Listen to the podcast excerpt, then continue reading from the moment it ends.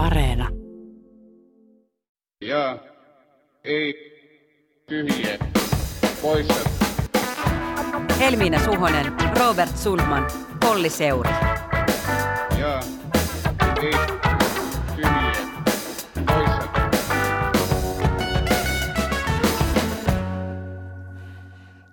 Tervehdys on jälleen päivistä paras eli Jetpantaa ja täällä seurana tänään minä Helminen Suhonen sekä kollega Robert Sundman. Kyllä, pääsiäisen hiljaisen viikon ja, ja jetpittömän pitkän perjantai jälkeen olemme taas ylösnousseet studioon ja kutsuneet tällä viikolla paikalle vahvistukseksi myös Iltalehden politiikan toimittajan Tommi Parkkosen. Tervetuloa. Kiitos, kiitos. Viikko on ollut vauhdikas ja eilen torstaina eräänlaisen ainakin välitilinpäätöksen sai niin kutsuttu VTV-saaga. Eduskunnan kansliatoimikunta päätti yksimielisesti pidättää valtiontalouden tarkastusviraston pääjohtajan Tytti Yliviikarin virastaan – keskusrikospoliisin rikostutkinnan ajaksi. KRP on siis aloittanut mediatietojen mukaan esitutkinnan työsopimuksesta, jonka eduskunnan oikeusasiamies totesi lainvastaiseksi viime joulukuussa. Sopimuksen tekivät Yliviikari ja VTVn silloinen hallintojohtaja Mikko Koiranen, joka on myös pidätetty virastaan. Sopimuksessa viraston työntekijälle maksettiin noin kaksi vuotta palkkaa ilman työvelvoitetta ennen eläkkeelle siirtymistä ja Yliviikaria epäillään virkasuhteen päättämissopimuksen osalta törkeästä virka-aseman väärinkäyttämisestä. Lisäksi poliisin esitutkinnassa ovat myös myös paljon työmatkustajille yli Viikarin Finnair-bonuspisteet, joiden osalta poliisi tutkii maksuvälinepetosta ja virkavelvollisuuden rikkomista. Ja Yliviikari kiistää syyllistyneensä rikoksiin. Niin julkisuudessa on käsitelty myös Yliviikarin rahan käyttöä ja tarkastustoiminnan vähenemistä VTVssä hänen pääjohtajakaudellaan. Sillä ei ole ollut kuitenkaan tähän päätökseen vaikutusta, kommentoi puhemies Anu Vehviläinen eilen. Toisaalta Yliviikarin mukaan häntä vastaan käynnistetyn virasta pidättämismenettelyn tosiasiallisina syinä kuitenkin olivat nimenomaan julkisuudessa asian pitkään jatkunut käsittely, kansalaispalaute ja median paine. Ja tuota, nyt tämä omaa tulkintaani voisin veikata, että kansalaispalaute ja iso osa median kirjoittelustakin on koskenut juuri näitä teemoja. Tota, paljon on kirjoitettu tästä Yliviikarin tapauksesta, mutta kysytään Mr. Median paineelta, eli Tommi Parkkoselta, tällainen vähän provosoiva kysymys, että onko tällaisessa tilanteessa oikeastaan enää mitään väliä sillä, mistä KRP epäilee ja mikä on muuten vaan paheksuttavaa? Ei tässä vaiheessa enää, kun tämä kohu on niin kuin laajentunut ja paukkunut ja levinnyt ja, ja tullut koko ajan jotain uutta pientä. Tavallaan niin kuin plussapisteet, mikä on sinällään tietysti hellyttävän suomalaista, että pääjohtaja, pääjohtajan pluspisteiden käyttöä selvitellään. Mutta joka tapauksessa ää, nämä pluspisteet, ää, meikkikustannukset, kauneudenhoitokulut, tämä kahden vuoden virkamiehelle kahden vuoden palkka tekemättä yhtään mitään. Mikään näistä ei itsessään sinällään olisi syy potkuihin tai siihen, että luottamus on mennyt. Mutta kun tässä on niin paljon nyt kertynyt näitä asioita. Ja kieltämättä hän on itse, itse, te, tai itse tehnyt oman asemansa vaikeaksi vaikenemalla, kieltämällä kaiken, käyttäytymällä äärimmäisen ylimielisesti. Ja kun nyt mainitsit sanan media, joka on aina ilahduttavan ihana sana, niin kyllä se pahin, pahin oikeastaan mitä päättäjä, ja tässä tapauksessa vertaan yliviikariakin päättäjään, mm. äh, pahinta on se, että vaikenee median edessä. Että mä ei tarkoita sitä, että tämän arvostetun, mahtavan, upean, hienon median edessä pitäisi kaikkien niin kuin madella ja vastata kaikkiin kysymyksiin, mutta se Kyllä, on me se, vähän haluaisimme semmoistakin nähdä. Mutta se, mutta se tota, näyttää ja kuulostaa vaan niin rumalta kuin poliitikko tai pääjohtaja tai kuka tahansa menee niin kuin nenä pystyssä median ohi sanomatta yhtään mitään. Mm. Ja mä tiedän, että eduskunnassa on niin kuin puhemiestenkin suunnasta monta kertaa annettu hänelle mahdollisuus, että helpota asemaasi, tule avoimesti ulos, avaa plussapisteesi, kommentoi asiaa, älä kuoreisi, mutta hän ei ole tehnyt mitään niin kuin helpottaakseen omaa tilannettaan. Vaikka tässä on näitä uniikkeja piirteitä, vakavia kysymyksiä tässä ympärillä pohdittu, esimerkiksi just tämä tarkastustoiminta ja sen tila ja miten se voi ja miten se kehittyy, niin tässä on kyllä tosi paljon ihan tällaista perinteisen mediakohun kohun logiikkaa, on, että kyllä. tulee esille uusia uusia asioita, sitten nämä näkökulmat kasaantuu, jossain vaiheessa ei ole enää väliä sille, että onko niille selitystä vai ei. Just tämä, mitä sä sanoit, käytit tätä sanaa luottamus, niin tämä poliitikkojen hokema, että luottamusta joko on tai sitä ei ole, ja Luottamus kai... pitää ansaita joka päivä ja muita kliseitä. Muita kliseitä. Ja siis Mutta ne pitää ihan paikkansa. Niin, ja siis VTVn pomon paikassa tietysti just luottamuksella on myös paljon merkitystä, Tämä, kun se maine on iso osa sitä pääomaa. Tämäpä juuri, että jos olisi kyse jostain muusta valtionvirastosta, niin tämä kohu ei välttämättä olisi yhtä suuri, mutta kun kyse nimenomaan VTVstä, jonka tehtävänä on juuri näistä asioista olla tiukkana mm. muille, niin se tuo tähän semmoisen li- kivan lisätvistin koko niin sanottuun soppaan. Kyllä. Kyllä tässä jotenkin tämä mediakohun logiikka vielä, tätä ruokkii vielä se, että tässä on tämmöinen niin ilmiselvä pahis, jota voidaan Kyllä. nyt niin kuin jaagata tässä. Ja hän on, esityy ylimielisesti, ei pyytele anteeksi, tuolla vaan liihottaa menemään tiedotustilaisuuteen kommentoimatta mitään medialle. Hän ei todellakaan näe toiminnassaan yhtäkään virheen paikkaa. Se on jotenkin epätyypillistä, epäsuomalaista mun mielestä. Ei voi kun ihmetellä sitä, että miten tuollaisen täydellisen itseluottamuksen tilan pääsee. Että mä olisin varmaan käynyt jo jokaisen suomalaisen ovella henkilökohtaisesti pyytämässä anteeksi kampaamolla, jos olisin tässä samassa tilanteessa. Hävettäisi kyllä niin paljon. Ja äh, pakko nostaa esiin, kun nyt muun muassa Ylekin teki ansiokkaan jutun Heikki Valkama tästä Yliviikarin mukana olleesta kirjasta. Mm. Sehän oli avoin niin kuin keskisormen osoitus kaikille – jos on vähänkään perehtynyt siihen, kuten kaikki me sivistyneet hienot toimittajat ollaan se perehdytty, eli nopeasti googletin eilen, mistä kirjasta on kyse, ja sehän niin kuin nopealla vilkaisulla, niin sehän on sellainen kirja, joka niin kuin kertoo siitä, että minä olen kaiken yläpuolella, minä suhtaudun teihin kaikkiin tyynesti, koska olen teitä parempi kuin te alhaiset pienet maanmatoset, eli se, tämä on tietysti iloisesti iltapäivälehtimäinen näkemys kirjan sisällöstä, mutta se kirja on joka tapauksessa sellainen, että minä olen teitä parempi, minä suhtaudun mielen tyyneydellä teihin, koska te ette oikeastaan ansaitse edes minun, minun huomiotani. Ja sitähän tulee tämmöisen kirjan kanssa, äh, tonne, kun tietää, että kaikki media on siellä nappaa sen kirjan siihen pinon päällimmäiseksi, niin eihän se ollut mitään muuta kuin henkistä ja vähän fyysistäkin keskisormeja kaikilla. Mä mietin, että onko hän lukenut sieltä otteita kenties ääneen siellä kuulemisessa vai onko hän lukenut sitä mm. silloin, kun muut on puhuneet niin kuin tyynesti vaan? Muut, muut kantaa mukana Jari Sarasvuon kirjoja. Hän kantaa kreikkalaisen filosofin kirjaa. Joo, Plutarkokseen palataan vielä tänään, mutta, mutta tota, mä oon miettinyt myös, myös sitä, että miten lopulta aika vähän arvostelua viime ja tällä viikolla tässä liikkumisrajoitussaakassa saaneen oikeuskansleri Pöystin ja sitten Yliviikarin käytöksessä on dramaattinen ero. Tämä on vähän tämä, mitä to, Tommi sanoikin tuossa, että Pöystihän siis – kun, kun häntä vähän, vähän kritisoitiinkin, niin hän julkaisi 22-sivuisen selvityksen, piti mediainfon, Kyllä. vastasi jokaiseen haastattelupyyntöön, Kyllä. tuli A-studioon. Sen sijaan VTVssä samaan aikaan julkaistaan kryptisiä blogikirjoituksia, joissa ei vastata mihinkään kysymykseen, mitä on esitetty, ja, tavallaan puhutaan täysin niin kuin ohi siitä, mitä kaikki haluaisivat tietää. Se, se vaan kertoo siitä, että miten siellä ollaan. Ja kun tähän ei ole pelkästään yliviikari, vaan kyllähän tämä on niin koko VTVn ongelma siellä johtotasolla, että ollaan jotenkin niin vieraannuttu tästä normaali virastokulttuurista ja sitä alkuperäisestä tehtävästä. Ja sitten mä nyt näköjään harrastan kliseitä tänä perjantaina, niin että kyllähän virkamiehetkin, vaikkei heitä ole sinne valittu vaaleilla, niin kyllähän hekin ovat tavallaan kansalle vastuussa, koska mm. verorahoilla näitä hommia pyöritetään. Ja VTVn tehtävänä nimenomaan on meidän kaikkien, sinun, sinun, minun äänitarkkailijan, kaikkien Ylen talossa olevien ja muidenkin verorahojen käyttöä tarkkailla. Ja se jotenkin tuntuu, että siellä VTVllä on niin pitkälti siellä johdossa levinnyt semmoinen, että who cares, me tehdään just mitä me halutaan, jos joku nitisee, niin se on sen nitisian ongelma. Et, et se ei ole pelkästään tämä yliviikari, vaan siellä on jotenkin se niin kuin todellisuudesta vieraantuminen levinnyt, niin kuin, onko se sitten ollut kuinka pitkälti jo ennen yliviikaria, en tiedä, mutta eihän siellä mikään maailman paras työilmapiiri ole ennen niin kuin yliviikariakaan ollut. Mä tähän lopuksi vielä nostan pari pointtia, kun mä seurasin tätä kohua nimenomaan tämmöisen niin kuin organisaation ja mediakohun näkökulmasta. Se on mua tässä kiinnostanut eniten ja itselläkin on kokemusta sellaista muun muassa Ylegeiten ajoilta, niin nostaisin kolme pointtia, että ulkoapäin ja julkisuudessa olevien mediatietojen perusteella me ei pystytä ihan sataprosenttisesti hahmottamaan sitä kokonaiskuvaa, että mitä siellä organisaatiossa on lopulta meneillään. Kaikki äänet ei kuulu julkisuudessa ja jää isojakin paloja puuttumaan. Toinen pointti mun mielestä on se, että julkisuudessa organisaation virheet ja kritiikki kilpistyy, kuten Tommikin sanoi, aina siihen yhteen ihmiseen tähän johtajaan, mutta harvoin hän on toiminut organisaatiossa täysin yksin ja irrallaan muista, että organisaation kriiseissä on kyse usein myös organisaation eri klikkien valtataistelusta, että kenen tavalla asioita tehdään.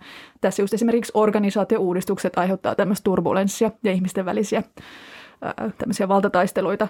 Ja sitten kolmas on se, että vaatii erityistä rohkeutta organisaatiossa työskentelevältä tulla julkisuuteen sanomaan mielipiteensä, kuten VTVn tapauksessa on nyt nähty useita ulostuloja.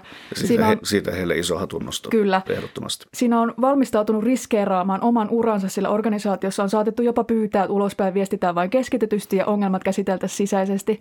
Tämmöinen julkinen avautuminen saattaa aiheuttaa organisaation sisällä hylkimistä. Puhutko nyt Marinin hallituksesta vai VTVstä? VTVstä. Ja tässä VTV-tapauksessa vielä musta jotenkin erityispiirteinä oli se, että kun kyse on tarkastajista, niin nämä ulostulot olivat jotenkin jotenkin leimallisesti hirveän hyvin argumentoitu ja dokumentit on tallessa ja ne on ar- arkistoitu ja kaikki on niin kuin siellä niin kuin just eikä melkein. Täytyy sanoa, että kun itsekin olen asiasta kirjoittanut ja ollut eräiden virkamiesten kanssa tekemisissä, niin siinä on kyllä jokainen pilkku ja kirjeenmuoto tarkistettu hyvin tarkkaan etukäteen ennen kuin juttu on eteenpäin laitettu ja siitäkin tämä ei ollut kritiikkiä, vaan päinvastoin hienoa, että siellä suhtaudutaan ainakin eräät ihmiset suhtautuvat asioihin edelleen niin kuin hyvin syvällisellä pieteetillä.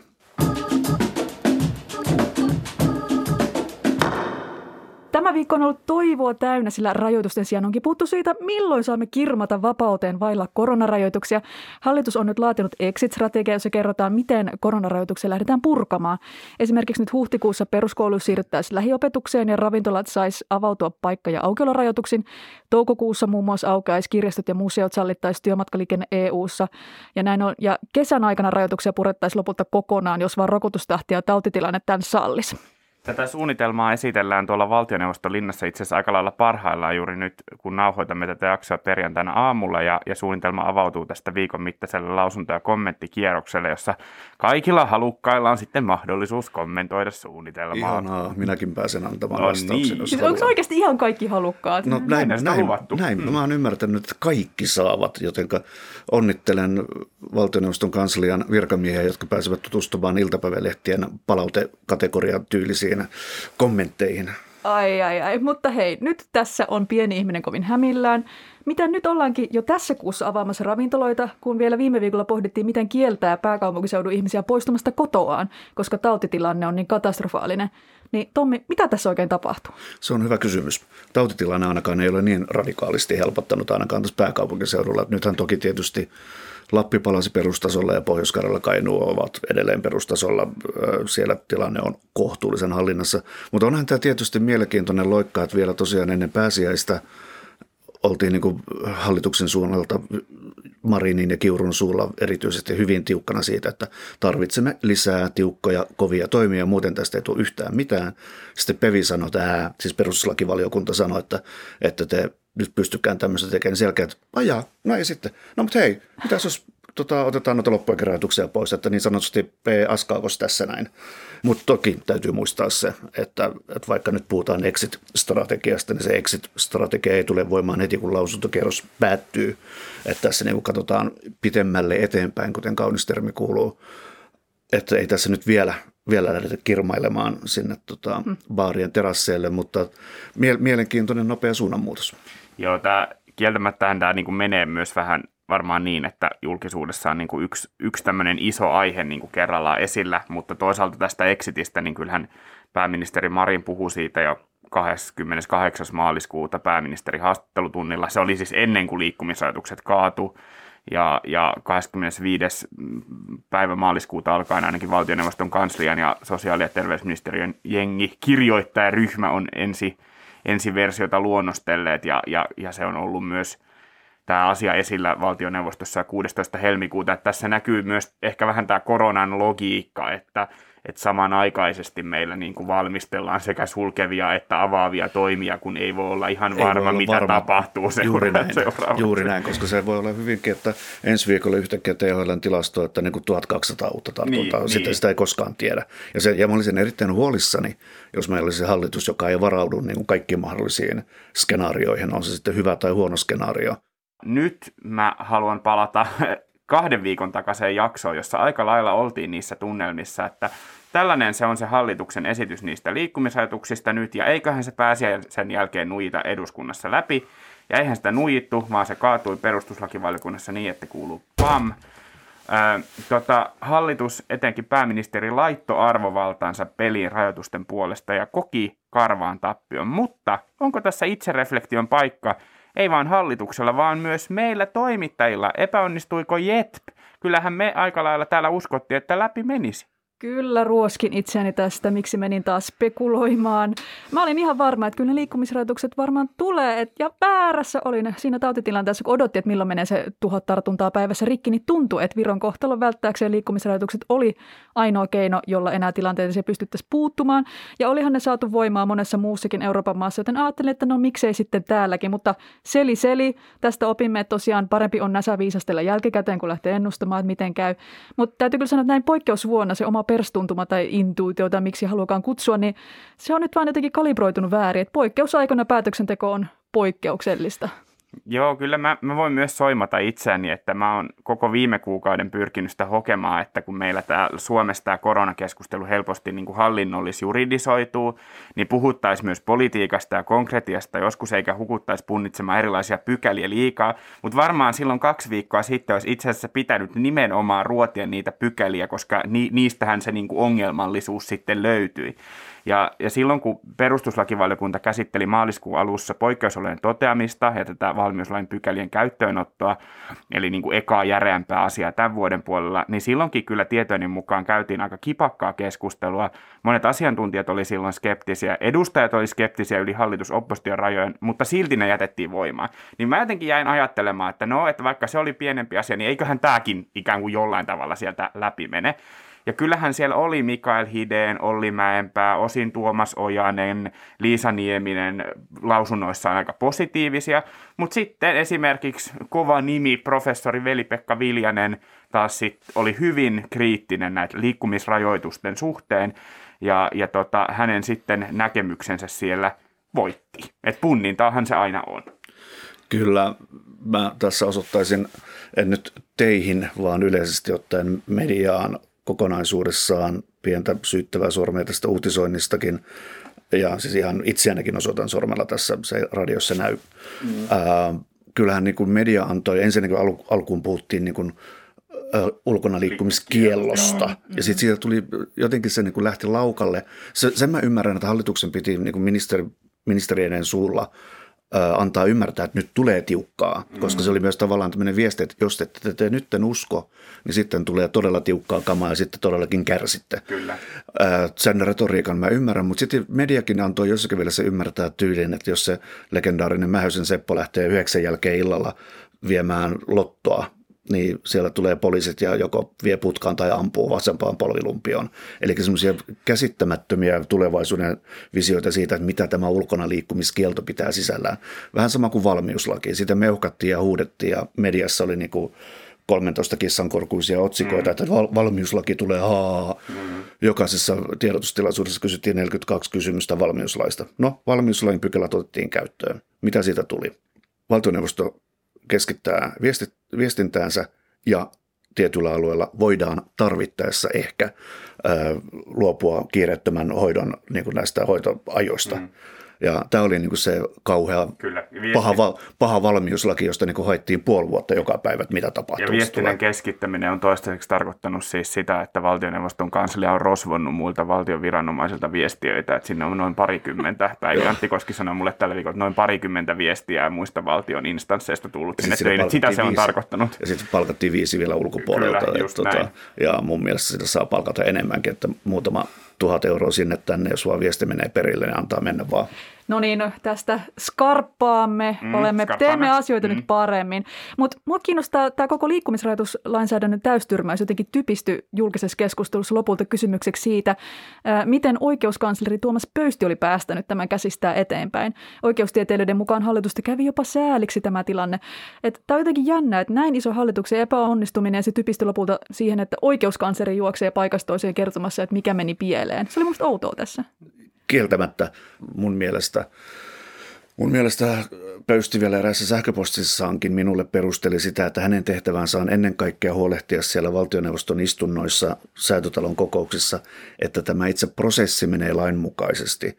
Eli siinä lainsäädännön valmistelun prosesseissa ei ole laittomuuksia. Että hänen tehtävänsä ei ole ottaa poliittisesti kantaa tai poliittisiin päätöksiin ja näkemyksiin kantaa. Totta kai hän voisi siellä sanoa, että ei kannata, tytöt ja pojat, että tämä tulee törmäämään seinään, ei kannata edes vaikka epävirallisesti niin kuin kahvipöydän ääressä.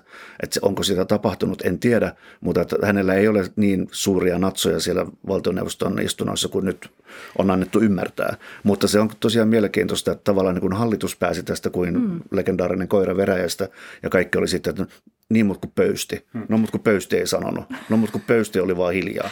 Joo, mä jopa ehkä yllätyin siitä, miten oikeustieteilijät kävi niin kuin julkisesti pöystin kimppuun. Ja, ja mä luulen, että osa syy sit siihen, miksi tämä ikään kuin kelpasi, oli se, että pöysti tosiaan hyvin kiltisti teki tämän pitkän vastauksen, antoi haastattelut, tuli julkisuuteen, hän ei niin kuin painnu siinä minnekään Marina taakse. kumppanit samakat.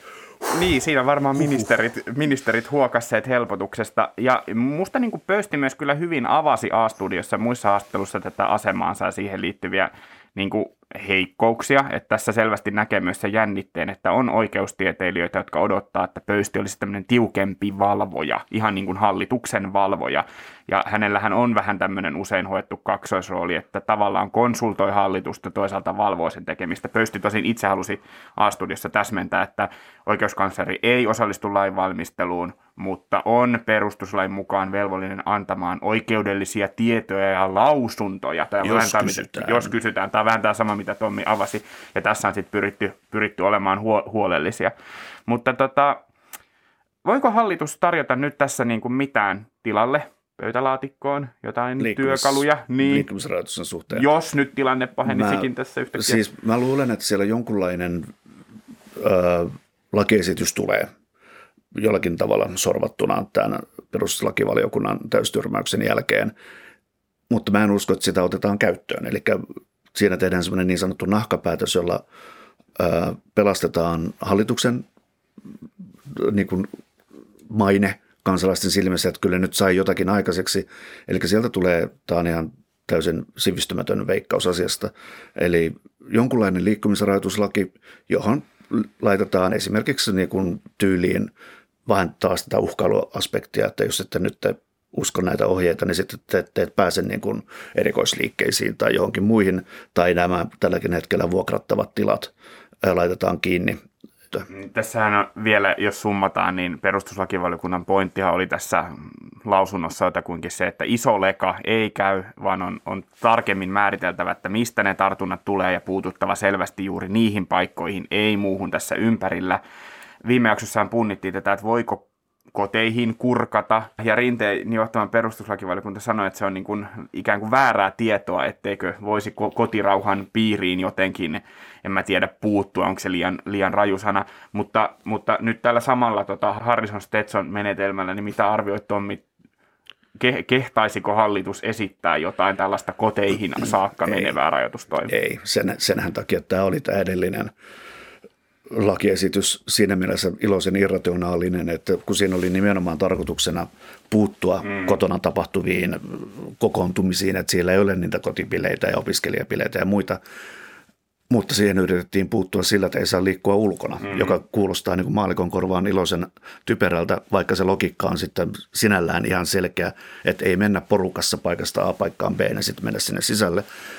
Ja sen takia että tämmöiseen lakiesitykseen päädyttiin, kun todettiin, että eihän me voida niin kuin hyvänen aika tämmöistä niin kuin vahtijärjestelmää, että sillä mennään kop, kop, kop, plim, plom, plim, plom, YK, KN, kun kaksi ulos, jatkakaa, Tiina, Pekka, Veke, muut voit jatkaa ryppäämistä.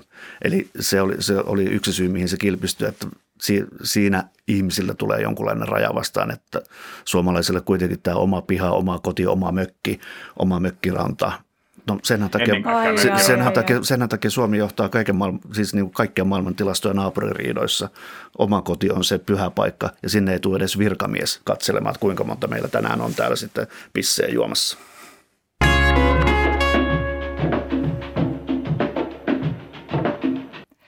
Palataan takaisin tähän hallituksen exit-strategiaan. Niin onko se nyt sellainen paperi, jonka kanssa kelpaa lähteä suunnistamaan ulos koronasta? Mun mielestä koko exit-strategia luominen on enemmän tämmöinen hallinnollinen harjoitus kuin varsinainen ulospääsytie, että se on vaan hienompi termi sille, että tässä nyt jossakin välissä poistetaan joitakin rajoituksia. Se kuulostaa vaan paljon hienommalta. Se on hieno paperi, jolla voidaan sitten aina sanoa, että kuten strategiassa lukee, seuraava tavoitteemme on tämän se voitaisiin tehdä ne samat asiat ilman tätä hienoa exit-strategiaa, mutta eihän se mikään huono asia, että niin pohditaan asioita etukäteen. Tässä on, no oppositio tietenkin sanoi, että tämä ei ole kovin hyvä, on keskeneräinen ja kaikenlaisia puutteita löytyy. Se, se ei ole mikä, todella tosi yllättävää. Tosi yllättävää, että oppositio Mutta myös hallituksen sisällä oli vähän jupistu tästä. Keskusta elinkeinoministeri Mika Lintilä tällä viikolla jostain syystä nyppi tämä hallituksen meininki. Hän ei aluksi tehnyt mistään mitään, kun on niin pienessä piirissä tätä valmisteltua muistiotakaan ei ollut ehditty saada. Ja se exit-suunnitelmakin pitäisi olla selkeämpi, eikä vain hallinnon näkökulma. Että hän ei nyt ollut tähän ihan tyytyväinen. Joo, tämähän ei ole sille ensimmäinen kerta, kun juuri Lintilä sanoi, että oho, en, en tiedä mitään ja sitten lopulta selviää, että kyllä hänellä olisi ainakin teoreettisesti ollut ihan mahdollisuus tietää, että ihan tieto on ehkä tullut jopa hänelle saakka. Ei, Mutta ei siis, ministerikään ehdi kaikkea. Niin, no ei se, se ei, ei. Mutta siis on totta, että tässä asiassa valmistelu on ollut tosi tiivisti valtioneuvoston niin kuin kanslian hanskassa ja, ja myös sosiaali- ja terveysministeriössä. Ja kyllä mullekin on jupistu, että olisi voinut vähän enemmän osallistaa. Mutta kyllä ne kansliapäälliköt muualtakin on sitten toisaalta osallistuneet, että ehkä tässä niin kuin tulee tämä, mitä Tommikin sanoi, että yleisesti eihän ne ministerit aina kaikkialla pörrää että neuvottelussa voidaan olla, mutta kyllä tätä virkavalmisteluakin tehdään ja, ja virkamiestenkin rooli siis. Lintilän, Lintilän kritiikki oli sinällään ihan oikeutettuakin, että se, että onko se valmisteluun osallistumista ministeriltä, jos tungetaan käteen valmis paperi, että luet tuosta, mitä me ollaan saatu aikaiseksi ja sano siihen joku kommentti, niin onko se valmisteluun osallistumista vai ei? Mun mielestä ei. Ja niin kuin sanoit, niin tämä on tosiaan pienessä porukassa valtioneuvoston kansliassa. Ja kyllä mä tiedän, että siellä muissa ministeriöissä on vähän napinaa siitä, että olisi ne nyt voinut meitäkin vähän mm. enemmän kuunnella. Ja jos, jos olisin esimerkiksi toimittaja tai ennen kaikkea politiikan toimittaja, niin voisin vaikka tehdä jutunkin siitä, että miksi hallitus on nyt sitten ottanut kaiken lainvalmistelun valtioneuvoston kanslian haltuun, joka on kaikkea muuta kuin substanssiministeriö lainvalmistelussa – tämä on tietysti ihan mielenkiintoinen kysymys. Täytyy varmaan itse palata jossakin välissä aiheeseen, mutta että se on herättänyt myös muissa ministeriöissä jupinaa, että kun VNK, valtioneuvoston kanslia, ei ole siis semmoinen, heiltä tulee ehkä neljä, viisi mm. lakiesitystä vuodessa ja siis mä en tiedä kuinka monta kymmentä tulee esimerkiksi ja. valtiovarainministeriöstä tai, tai oikeusministeriöstä. Tällä viikolla muuten Pöystihän on sivistänyt meitä myös tässä asiassa, että kun häneltä kysyttiin ihan jopa tätä, että onko VNK ikään kuin vähän huono ministeriö valmistelemaan mitään lakia, ihan kohteliaasti Aa, totesi, totta. että ei, ei se ole, että kyllä siellä on esimerkiksi se laki valtioneuvostosta ja, ja, tota, ja EU, näitä EU-sopimuksia käsitellään siellä, mutta se on totta, että sosiaali- ja terveysministeriö ja valtiovarainministeriöhän on ne järeimmät Kyllä. valmistelukoneet, mitkä, mitkä Suomessa on, että VNK on tosi pieni ministeriö. Ja mä mietin tässä myös sitä, että jos se on valmisteltu pienessä piirissä ja STM siinä vaikutta, vaikuttajana, niin kuinka paljon painotetaan terveysturvallisuutta ja kuinka paljon sitten tämä talousnäkökulma tulee siihen. Se pitäisi olla kokonaisarvio eikä vain terveysturvallisuus. No mutta eikö se nyt ole puhuttu musta kyllä pelkästään niin kuin ravintoloista ja kuntosaleista? Älä, älä, älä rupea nyt keuli siellä. Mutta tota, mä vien tämän vähän vielä niin kuin isompaan kuvaan. Mä toivon jotenkin, että exit-strategia ei juutu keskusteluksi siitä, että milloin saa mennä ravintola- ja kuntosalille. Se no, on hyvä. tärkeää. Missä mutta me ollaan puhuttu tässä ravintoloista? Totta. se on tärkeää, mutta mä haluaisin, että tästä lähtisi käyntiin myös isompi julkinen keskustelu siitä, että mitä akuutin kriisin loppuminen tarkoittaa. Tuntuu, että kuitenkin vähän ajatellaan, että sitten me vaan aletaan taas elää, kun tämä kaikki on ohi.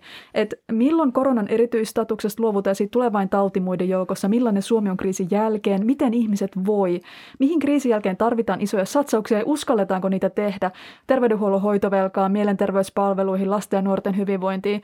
Kuinka pitkään akuutin kriisin jälkeen uskalletaan puhua elvyttämisestä vai alkaako talouspuheessa heti kulukurin ja menoleikkausten aika? Alko Millainen on EU-tason exit verrattuna vaikka Jenkkeihin? Niin paljon kysymyksiä, minä vaadin vastauksia. Mun mielestä sä oot kyllä ihan ytimessä. Että mä, niin kuin, tota, tällä viikolla on puhuttu esimerkiksi Sitran selvityksestä, jonka mukaan julkiselle taloudelle aiheutuu vuosittain 18 miljardia euron kustannukset siitä, että kaikki aikuiset eivät pääse mukaan työelämään. Tämä on musta niin kuin vaikka tämmöinen iso kysymys. Voisiko se olla mm. jotenkin osa tätä exittiä. Että tämmöinen exit juhannuksena nähdään kokolla on musta vähän eri asia kuin su- exit Suomi koronan jälkeisessä maailmantaloudessa. Että tulee jotenkin semmoinen olo, että Yhdysvalloissa tuolla vedetään ihan järki, järjettömän isoja reformeja, Kiina vetää ihan omaa showtaan, Suomen exit on sitten suunnitelma juhannuskokosta ja EU on muuten vaan kaauksessa. Että kyllä tästä tulee vähän hyvä mieli tällä mantereella.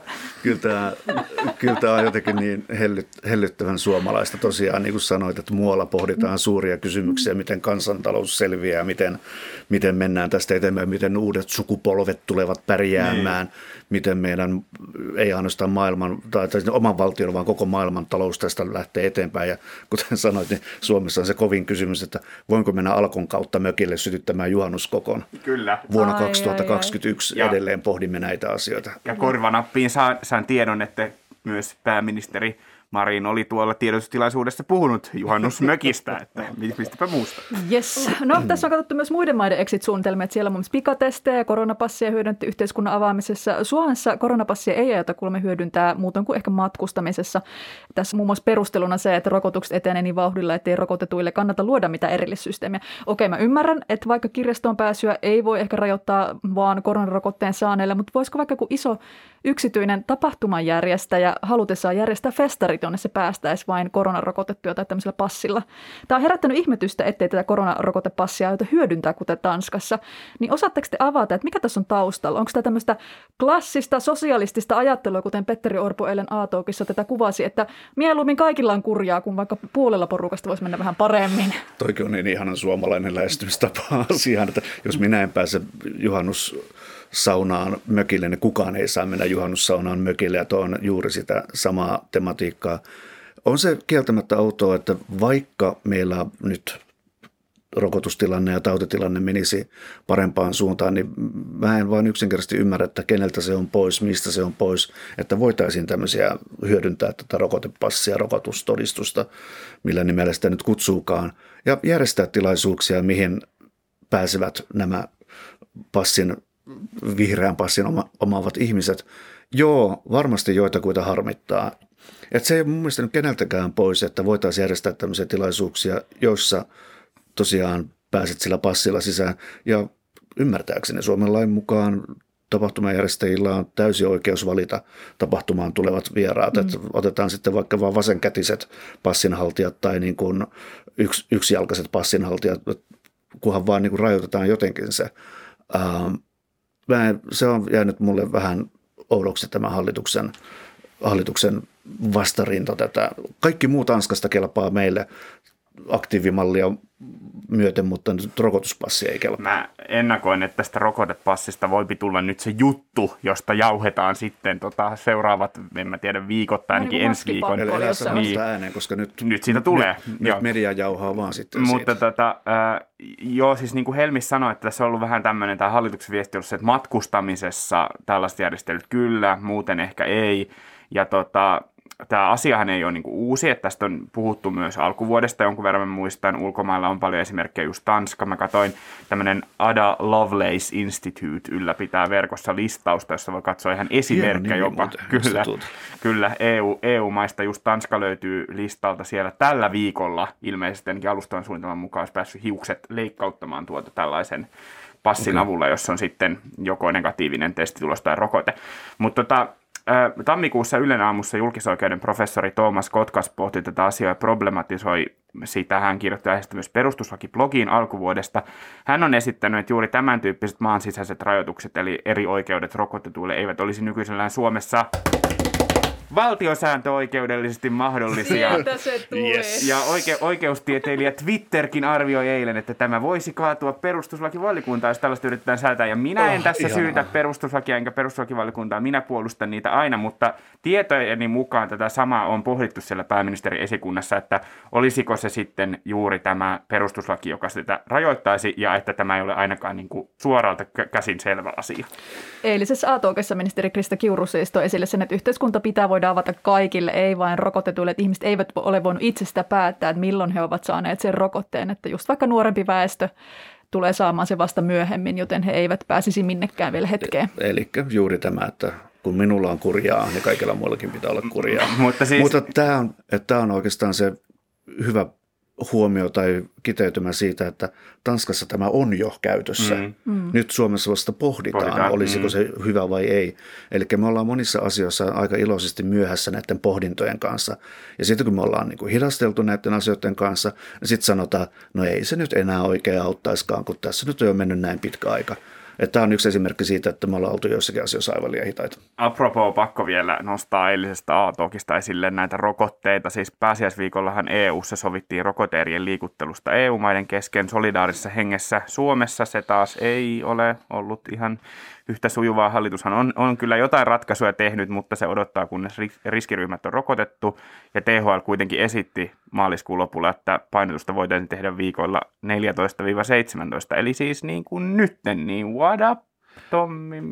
Toi oli tietysti esimerkiksi juuri minulta iloista pölhökustaa journalismia verrata Suomen sisäinen rokotustilanne siihen, että Suomen kiintiöstä napataan muutama kymmen tuhatta Bulgariaan ja muihin kriisi, koronakriisimaihin Itä-Eurooppaan. Mutta siinä siis EU teki, teki sen, mitä Suomen hallitus, siis äärimmäisen eripurainen, ainoastaan omia etujaan ajavat EU-maat pystyivät siihen, mihin Suomessa ei viiden puolueen mm. hallitus pysty.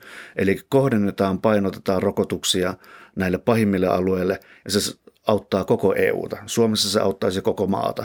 Mutta sitten keskusta ja, ja keskustapolitiikot lähettää kansanedustajat tiedotteita, joissa kuvailevat, että röyhkeä edes esittää tällaista, että niin kuin pahimmille alueille suluissa tietysti yhtä kuin pääkaupunkiseutu ja Helsinki, tämä pahamaineinen Helsinki, mullekin tulee jatkuvasti sähköpostipalautetta ihan oikein teille hesalaisille. Miksi ette pitäneet niitä maskeja naamassa, kävitte vaan baareissa ja elitte syntistä elämää? Keskustelu päättynyt. Ja ei. Tyhjiä poissa. Ja on aika tempaista eilen JETP-kysymykset. Näihin siis vastaan joko jaa, ei, tyhjää tai poissa. Voihan sohvagate. Tällä viikolla Euroopan unionin johtajat Ursula von der Leyen ja Charles Michel tapasivat Turkin presidentin Recep Tayyip Erdoganin Ankarassa. Tilaisuus sai kummallisen käänteen, kun pian selvisi, että paikalla olikin vain kaksi tuolia, jolle miehet istahtivat. Ursula von der Leyen oli hetken tilanteesta hämillään ja istuutui sitten kauempana olevalle sohvalle. EUn puolella tätä pidettiin Erdoganin näpäytyksenä, kun taas turkkilaiset virkamiehet sanoivat tuolijärjestelyn olleen Michelin avustajien hyväksymä. Ja ei tyhjiä poissa. Oletko sinäkin joskus joutunut kämäselle sivusohvalle paraatipaikan sijaan? No mä voin vastata, että jaa, että nyt kuulkaa ihan tälleen elitistinen kermapöysystoimittaja muistelee, niin kävi kerran niin, että valtioneuvoston korona-aiheessa tiedotustilaisuudessa minä, Suomen Yleisradion arvostettu toimittaja, jouduin piippuhyllylle, kun paikkani kaappasi tubettaja – tubettaja oli tullut sinne ja minä joudun piippuhyllylle. Ja kyllä kuule siinä toimittajan niin tämmöistä oman arvon tuntoa koeteltiin, Ai, että kuule se oli, se oli minun so, sohvagate. Huh. Siis vahva ja esimerkkejä niin monta, että en lähde edes luettelemaan. Todellakin jaa. Joo, mä sanon kanssa jaa, mutta se ei todellakaan haittaa, sillä tällaisena perushäpeää tuntevana suomalaisena introverttina se sivusohva on suorastaan palkinto. Mutta tuossa von der Leyenin tilanteessa olisi pitänyt käyttää sitä vanhaa kikkaa, että vallakkaampi osapuoli on ylempänä, joten olisin jäänyt seisomaan siihen ja tuolilla istuvien olisi sitten pitänyt katsoa ja puhutella minua ylöspäin. Näin sitä valtaa osoitetaan tuoleen ja korkeuseroin. Palataan vielä hetkeksi Tytti Yliviikariin tai tarkemmin tähän kirjaan, jo mainittuun kirjaan, joka Kainalassa hän marssi eilen kuultavaksi. Se on nimittäin kreikkalaisen joskus ennen satalukua eläneen filosofin Plutarkoksen mielen tyyneydestä. Tosiaan siinä Plutarkos johdattaa lukijansa mielenhallintatekniikoiden äärelle – niin kuin vihaiset koirat vauhkoontuvat kaikesta metelistä, mutta rauhoittuvat vain äänestä, johon ovat tottuneet, samoin inhimillisiä tunteita, kun ne ovat kiihtyneet, on vaikea rauhoittaa, jos käsillä ei ole tuttuja ja kotoisia argumentteja, joilla levottomat tunteet saa hallintaa. Kiitän oh. kollegani Rosa Kettumäkeä tästä kysymysmuotoilusta, joka on tänään, että jaa ei tyhjätä poissa. Ottaisitko sinä kriisiviestintätilanteessa kainaloosi Plutarkoksen? No mä veikkaan, että on vielä yksi teos, jonka mukana kantamisesta kriisitilanteessa saa suomalaiselta synninpäästön. Tuntematon sotilas kainaloja kohti kriisejä. Mm. Eli ei, ei Plutarkoksille ja kyllä tuntemattomalle sotilaalle. Kyllä täältä tulee myös ei. Tuosta Plutarkoksesta tulee mieleen Pluto ja siitä tulee tietysti mieleen äärimmäisen ärsyttävä näsäviisas mikkihiiri, mutta joka seikkailee Akuankka-lehdessä – ja mä ainakin ottaisin tämmöisen kriisinhallintatilanteeseen oppaaksi Akuankan mm. ja Akuankan lukuisat raivonpurkaukset ja mitä niistä kaikesta seuraakaan. Eli ottaisin mieluummin Akuankan mukaan. Mä mietin, että, että niin kuin pitäisikö ottaa toi kollega Olli Seurin avoin kysymys, että sehän on vähän tämmöinen obskyyri toimittajakirja, että en mä tiedä kiinnostaako se ketään, mutta kun siinähän kävisi just näin, että sit siitä kirjasta tehtäisiin hirveästi analyysejä, sitä niin puitaisi kaikki, kaikki lehdet läpeensä, että mitä se nyt tarkoittaa, että hänellä oli tämä kirja mukana, niin mä niin kuin, että olisiko tämä tämmöinen kollega, kollegiaalinen teko, niin kuin, että, että jos jotain siinä niin kuin, tilanteessa, niin edes tota, edistetään niin kuin, kollegan kirjan suosiota. Tämä ei ollut maksettu mainos. Tämä ei ollut maksettu mainos. Ylellä ei harrasta maksettua Nimenomaan. Ei. Yle uutisoi tällä viikolla, että kasvomaskin riisuminen voi käydä kalliiksi. Maskin mukana roskiin ihmisille lipsahtaa mukana niin kuulokojeet, korvakorut, kuulokkeet kuin silmälasit. Tämä on huomattu niin vakuutusyhtiöissä kuin esimerkiksi kuulon huollossa. Tyypillinen tilanne silmälasin rikkoutumisella on kaupan piha. Kauppakasseja ei haluta hygienien takia laskea maahan ja maskia yritetään poistaa yhdellä kädellä. Roskikseen lentävät tuolloin sekä maski että lasit.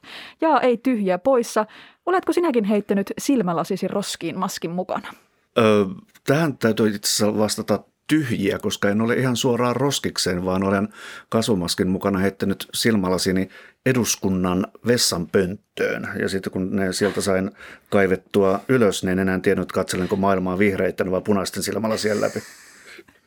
Siis todella mä menin ihan hämillin tästä. Siitä on ihan kuva, kuvatodistus Joo, onnistua olemassa. Äh, Okei, äh, haluan nähdä sen. Tota, Mä en halua äh, nähdä tota, siis äh, mä oon monesti kyllä riuhtassu molemmat samaan aikaan naamalta. Et siis tunnistan tämän niin kuin, ongelman. Ja lasit ja maskihan on muutenkin vähän, niin kuin, se on piru, pirullinen yhdistelmä. Mutta tota, ei, en ole roskiin heittänyt, enkä myöskään eduskunnan vessanpönttöön.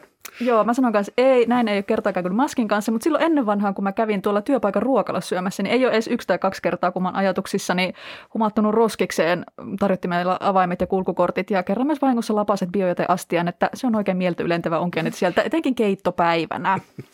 Tämä oli erinomainen jet-kyssäri mm. viikko, että joudumme jättämään pois kysymysaiheet muun muassa kansallisarkistosta, joka ei enää käytä postin palveluja, koska posti hävittää heidän tärkeät aineistonsa, sekä Afrikan tähtipelistä, josta ilmeisesti syntynyt internetissä nyt jotkut cancel-kulttuuri-itkut, kun pelistä otettiin pois rosvot, että siitä on sitten jotkut mielensä pahoittaneet. Niin tässä on ollut vaikka mitä kysymyksiä tälle viikolle.